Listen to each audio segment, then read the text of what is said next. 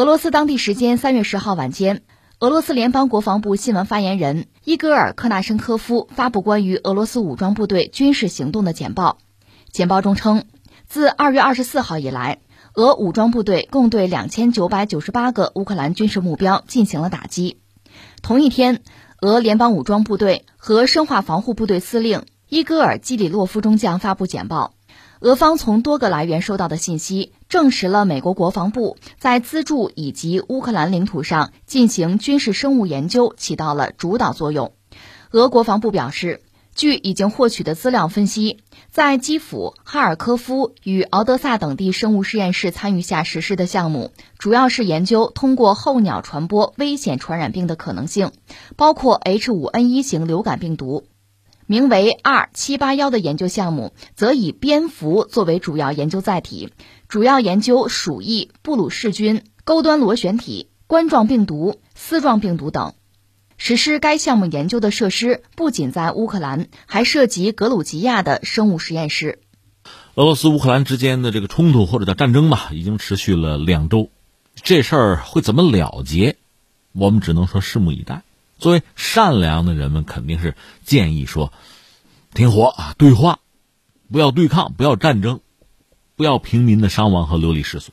当然，我们讲这是一种善良的愿望，但是战争因何爆发，这个逻辑链条是什么样的，大家其实也心中有数。这些事儿放在一边哈，但是不管怎么说，战争一旦爆发，生灵涂炭，这在所难免。而且大家还要担心什么呢？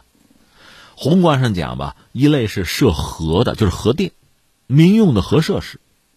核电站着火怎么办？前两天我们关注了欧洲最大的这个核电站着火了，当然最终大家认为是虚惊一场，还好还好。然后就是切尔诺贝利这个核设施，前两天说断电了，乌克兰方面说看着吧，有两天啊，如果断电的话就有危险。那现在俄罗斯方面说恢复供电了，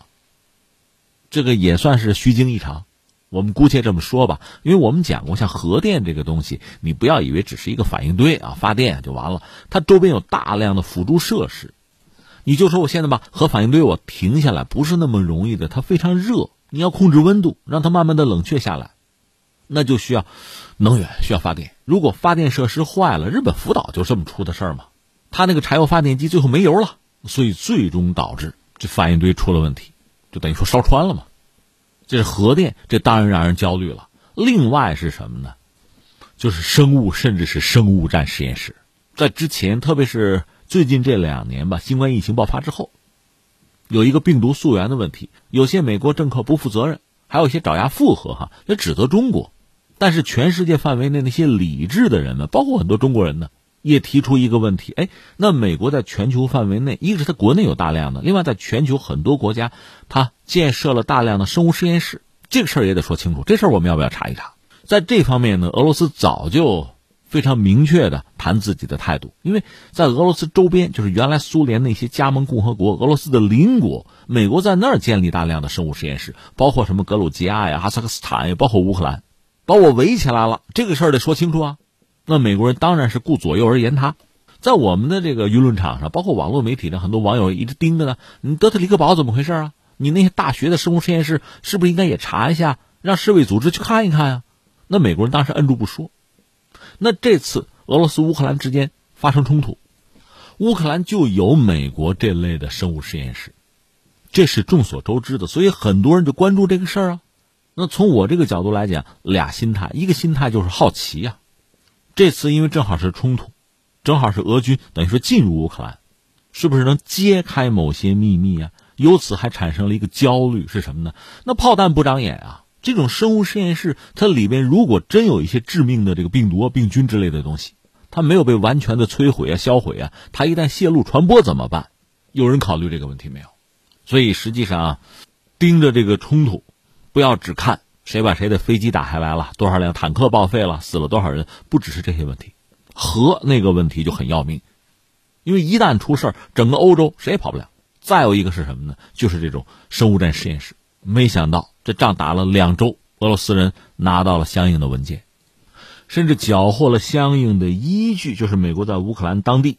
设生物实验室里边的什么鼠疫啊、炭疽等等多种致命性疾病这个病原体的文件。拿到了，而且这些文件在二月二十四号，就是俄乌战争爆发的当天，是被要求紧急销毁。因为现在联合国有一个禁止细菌、生物及毒素武器公约，这边战争爆发，那边乌克兰卫生部就向所有生物实验室发出指令，要紧急销毁存储的危险的病原体。那俄罗斯最终还是抄到了一些文件吧，做了一些分析，而且公布了，就是乌克兰的卫生部在波尔塔瓦州、哈尔科夫州那个生物实验室销毁病原体和下达销毁指令的这个行为，我们已经拿到文件了。另外，值得一说的还有什么呢？就是在战争爆发的第二天吧，美国是从自己驻乌克兰使馆的官方网站上就删掉了关于在乌克兰开设生物实验室的信息。而且俄罗斯人还想说什么呢？还发现了规模性的啊，把乌克兰公民的生物样本流向国外的迹象。这就涉及到德国，德国资助的一个项目里边，用于研究克里米亚刚果出血热的。采集自乌克兰各地区一千份乌克兰公民的血清样本，是转移到德国汉堡的一个热带医学研究所了。这些血清样本啊，都是来自斯拉夫的族群，所以俄方就怀疑说：“哎，你这是不是开发针对性的啊，针对某特殊种族的生物战剂？你是不是要干这个？”因为俄罗斯在这方面能力也比较强，所以他们研究出来的结果确实让人心惊肉跳吧。而且在这个战争爆发之前，俄罗斯就多年了吧，一直在念叨这个事儿。美国在和俄罗斯毗邻诸国吧，建设了大量这样的生物实验室。在乌克兰，按照俄罗斯的说法，得有三十多个，一直在进行生物武器的研发。美国向乌克兰境内的生物实验室提供了两亿多美元的资金。俄罗斯联邦共产党的领导人久加诺夫在接受媒体采访的时候讲说，俄军在二月二十四号的精确打击。乌克兰的首轮军事行动之中，就摧毁了十五个美国人建造的生物实验室。这类的实验室，美国在格鲁吉亚有五个，在哈萨克斯坦有九个。所以俄罗斯现在站出来就说什么呢？咱安理会开会吧，要召开安理会会议啊，讨论美国在乌克兰的生物军事活动。那就是说，从开战开始两周，俄罗斯确实他军队不断的推进嘛，看来是拿到了一些。文件或者其他的什么依据吧？当然，从乌克兰方面，可能在接到指令之后，第一时间就要毁掉这些实验室，特别是毁掉其中，就完全销毁其中这些样本。呃，这个销毁本身呢，作用肯定是两个：一个彻底销毁呢，也就防止了万一发生意外，那病毒传播；但另一方面呢，毁掉样本就是要毁掉证据啊。但是俄罗斯现在显然拿到了一些东西。所以按照俄方的说法呢，呃，美国在就说在乌克兰有三十多个生物实验室，而且已经形成了一个网络。如果分的话，可以分成这么几种吧：一个是科学研究类型的，还有卫生流行病学类型的。这事客户是谁？是美国国防部所谓减少威胁合作计划参与实施的项目呢，是和他们国防部有关的公司，而且公司的名字俄罗斯也掌握。那么五角大楼开展的工作是三个方向吧，一个是监测北约集团成员国军事特遣队部署拟议地区的生物状况，第二是收集和运出危险微生物的菌株，还有就是研究上述地区所特有的潜在的生物武器制剂的科研工作，这些制剂具有自然病灶，并且能够传播给人类。那俄罗斯这种指责和逼问，哈，美国方面什么态度？一方面呢，美国承认，三月八号的时候，美国的国会参议院就有听证会，美国一个副国务卿就纽兰啊，就被问到这个问题，他表态呢非常谨慎，他说乌克兰有生物研究设施，他说我们现在相当担心俄罗斯军队可能寻求控制那些设施，因此我们正同乌方合作研究，一旦俄罗斯军队推进。乌方如何阻止那些研究材料落入俄军手中？当然，话也就说到这儿。你休想逼他说出这些研究设施是干什么的，研究内容是什么，是不是反人类？他不会说的。至于中国方面也有自己的态度，就是外交部的新闻发言人赵立坚先生在记者会的时候谈到，就说美方自己公布的数据吧，美国在乌克兰是有二十六个生物实验室。美国国防部是有绝对的控制权，乌克兰境内所有的危险病毒都必须存储在这些实验室，所有的研究活动都是由美方主导。这美国人自己说的。另外，就是美国在乌克兰的生物军事活动还是冰山一角而已啊。美国国防部以合作减少生物安全风险、加强全球公共卫生的名义，在全球三十个国家控制了三百三十六个生物实验室，而且二十年来，美国一直是独家，是阻挠建立禁止生物武器公约核查机制。拒绝接受对其境内外生物设施的核查，就进一步加重了国际社会的关切。我们需要指出的是，俄罗斯对这个事情关注，甚至要提交到安理会去谈，他有他的忧虑，这个我觉得完全可以理解和想象。因为很多原来苏联的加盟共和国，现在有的成了北约国家，成了美国的盟友。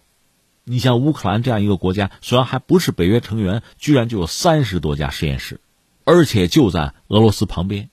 中国有句古话：“卧榻之侧，岂容他人安睡？”现在已经不是他人安睡不安睡的问题，是我还能不能睡得着觉的问题啊！关键是有一些国家和中国还是邻国，你比如哈萨克斯坦，那是我怎么睡觉的问题了。